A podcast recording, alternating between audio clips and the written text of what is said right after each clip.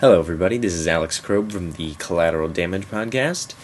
Right now, you're probably wondering where the podcast is. Well, in truth, um, Sean and I have just been a little busy this week, and uh, we haven't had time to make one. This week was prom week for us, so we went to that instead of recording a podcast. And uh, we had a couple concerts that we had to do. Um, tomorrow is actually our high school band concert, um, so we just really haven't had time to get anything together.